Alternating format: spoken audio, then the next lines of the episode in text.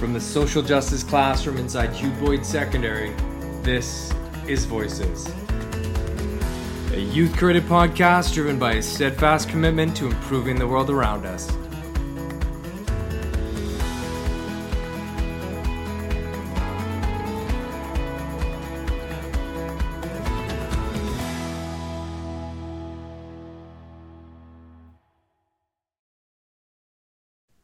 Hi, my name is Oscar, And my name is Yubo. and you're listening to the Voice Podcast. Today, we're honored to have on the podcast Dr. Laura Hurd, a professor at the UBC whose rich and in-depth understanding of the topic of ageism, informed by her years of research and teaching on the topic. Professor Hurd holds a PhD in sociology, and her recent research has examined how older adults' perceptions and experience of their aging bodies are influenced by age, gender, and health norms. Thank you again, Professor Hurd, for gracing us with your presence today. Could you briefly explain the concept of ageism and what made you interesting into this field of research? Absolutely. And so, first of all, I just want to say thank you very much for the invitation. It's a real pleasure to be asked to speak about this research, and I'm delighted to know that uh, you're interested in this topic because I obviously think it's very important. So, I'm going to begin, as you've asked, by defining ageism and just give you uh, the standard boilerplate definition, but also try to give you some examples of what that looks like. So, ageism is a concept that's defined as the systematic stereotyping of and discrimination against older adults because they are old. And that comes from somebody named Robert Butler, who published that definition back in 1975.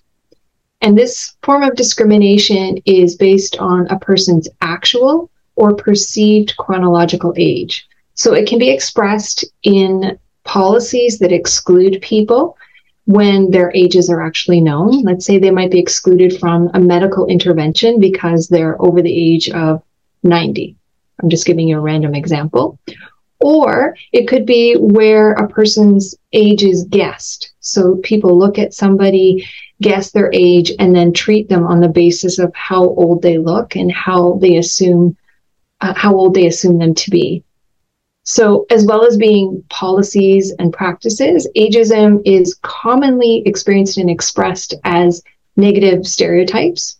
For example, some people make the assumption that old people are slow, they're forgetful, they're helpless, they tend to be sick, they're poor drivers, they're grumpy, they're unable to learn new things, they're out of touch with current trends, they have no idea what a meme is.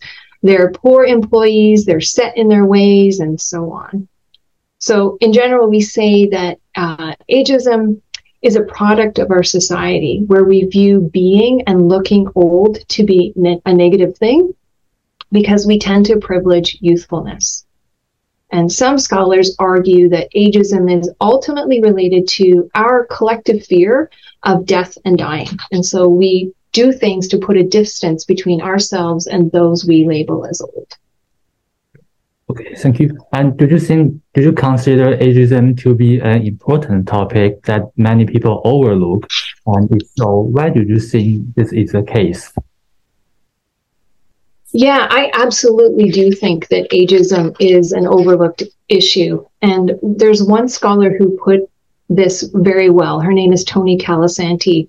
And she has said that we tend not to pay attention to this form of discrimination because it's not something that most of us experience. So it's the one form of discrimination that we will all face if we live long enough.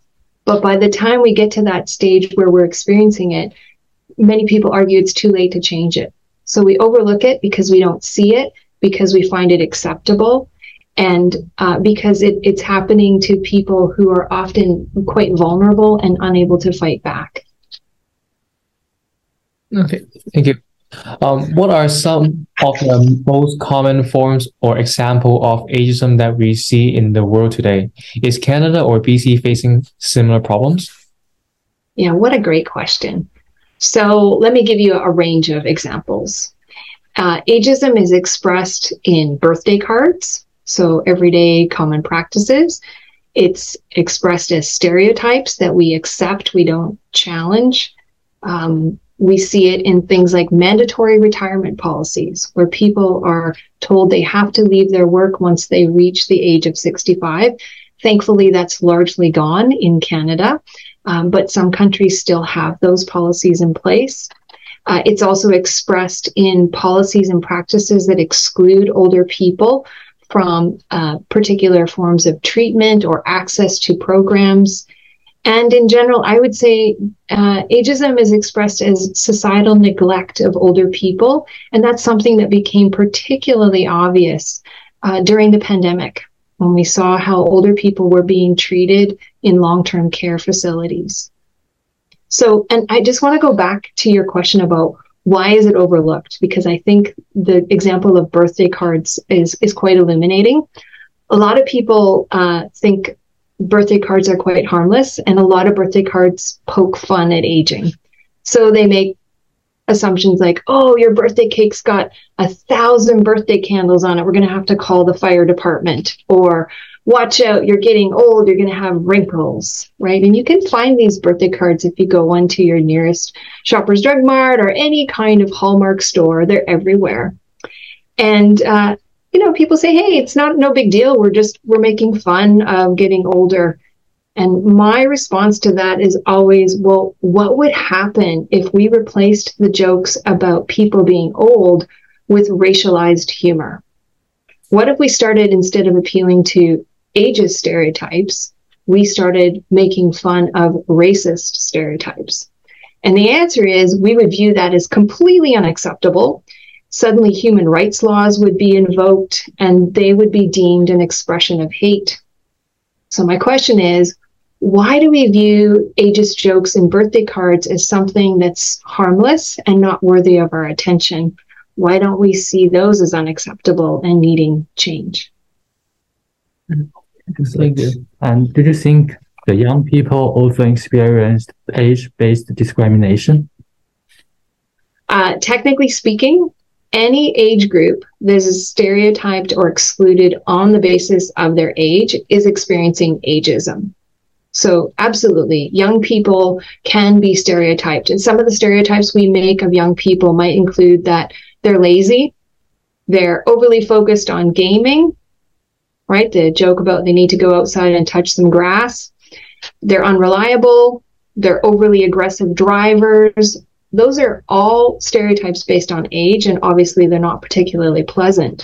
So, yes, young people can experience ageism too, However, I would argue that the ageism that older people experience tends to be much more pervasive and it has tends to have negative life consequences. Okay. And I want to add some question like do you think there are similarities between ageism as experienced by young versus older people? Well, the similarities might be that people make fun of how people look, how they dress, for example, how they behave.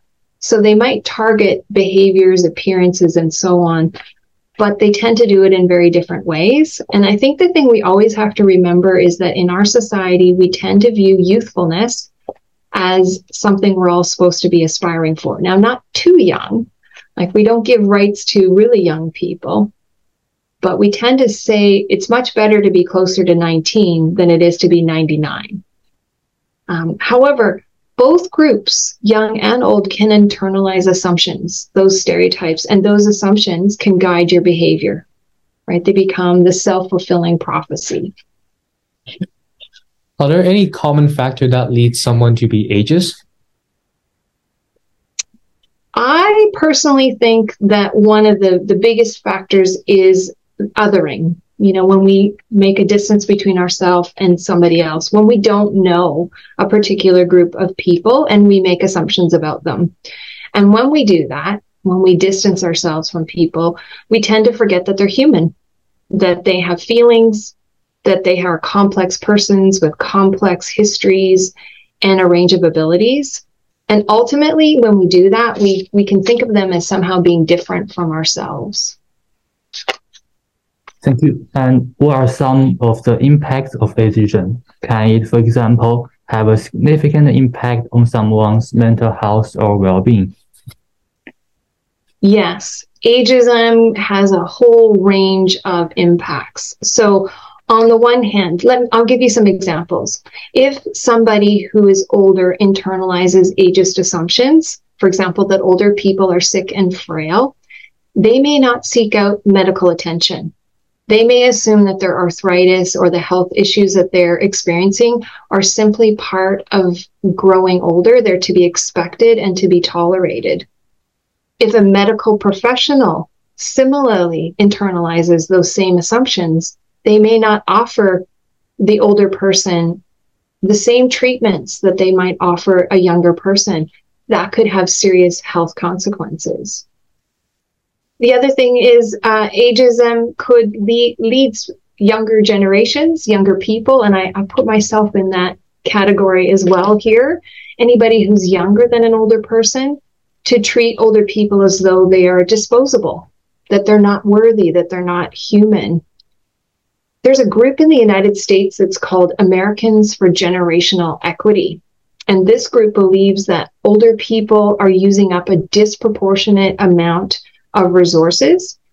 And they argue that older people should be rationed health care. The rationing of healthcare could have dire consequences on people's uh, physical and mental well being. Another consequence, a lot of scholars would argue that ageism is at the root of elder abuse, which is something that we don't talk a lot about and some people don't even know about. So, elder abuse is everything from neglect to the physical harming of older people to psychological and emotional abuse and to financial abuse, stealing an older person's money, thinking that you're entitled to their their checks and their pension monies and so on. So, absolutely, ageism can have very tangible, terrible impacts on people's life and quality of life. Thank you. Can gender exacerbate ageism? What a great question. The research strongly indicates that gender exacerbates ageism, with women often suffering the worst effects of age based discrimination in a whole host of arenas. And so, an example of that might be that women are more likely than men to experience ageism in the workplace based on their appearances, where looking old can lead to not being hired, not being promoted, and not being offered additional training. So, a lot of people make the assumption that older employees are less desirable. The research actually suggests otherwise. They're more reliable, they're more experienced, they're more likely to go above and beyond.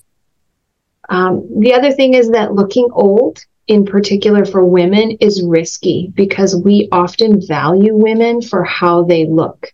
And that might be in magazines and in movies and so on, but it could also be in everyday interactions. And the difference is that for men, when they start to look old, we attribute positive stereotypes to them. We assume that they're wise, that they're experienced. We might even, you know, equate looking old with being powerful.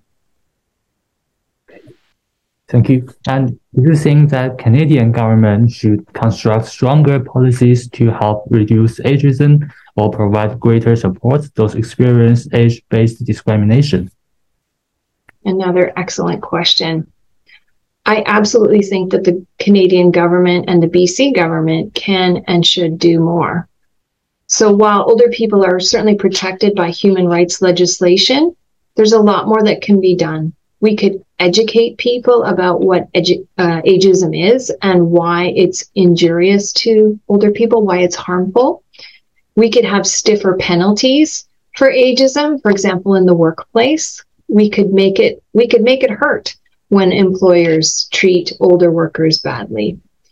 And I think the other thing we could do is that we could, through the government, through legislation, demonstrate that older people are valued members of society.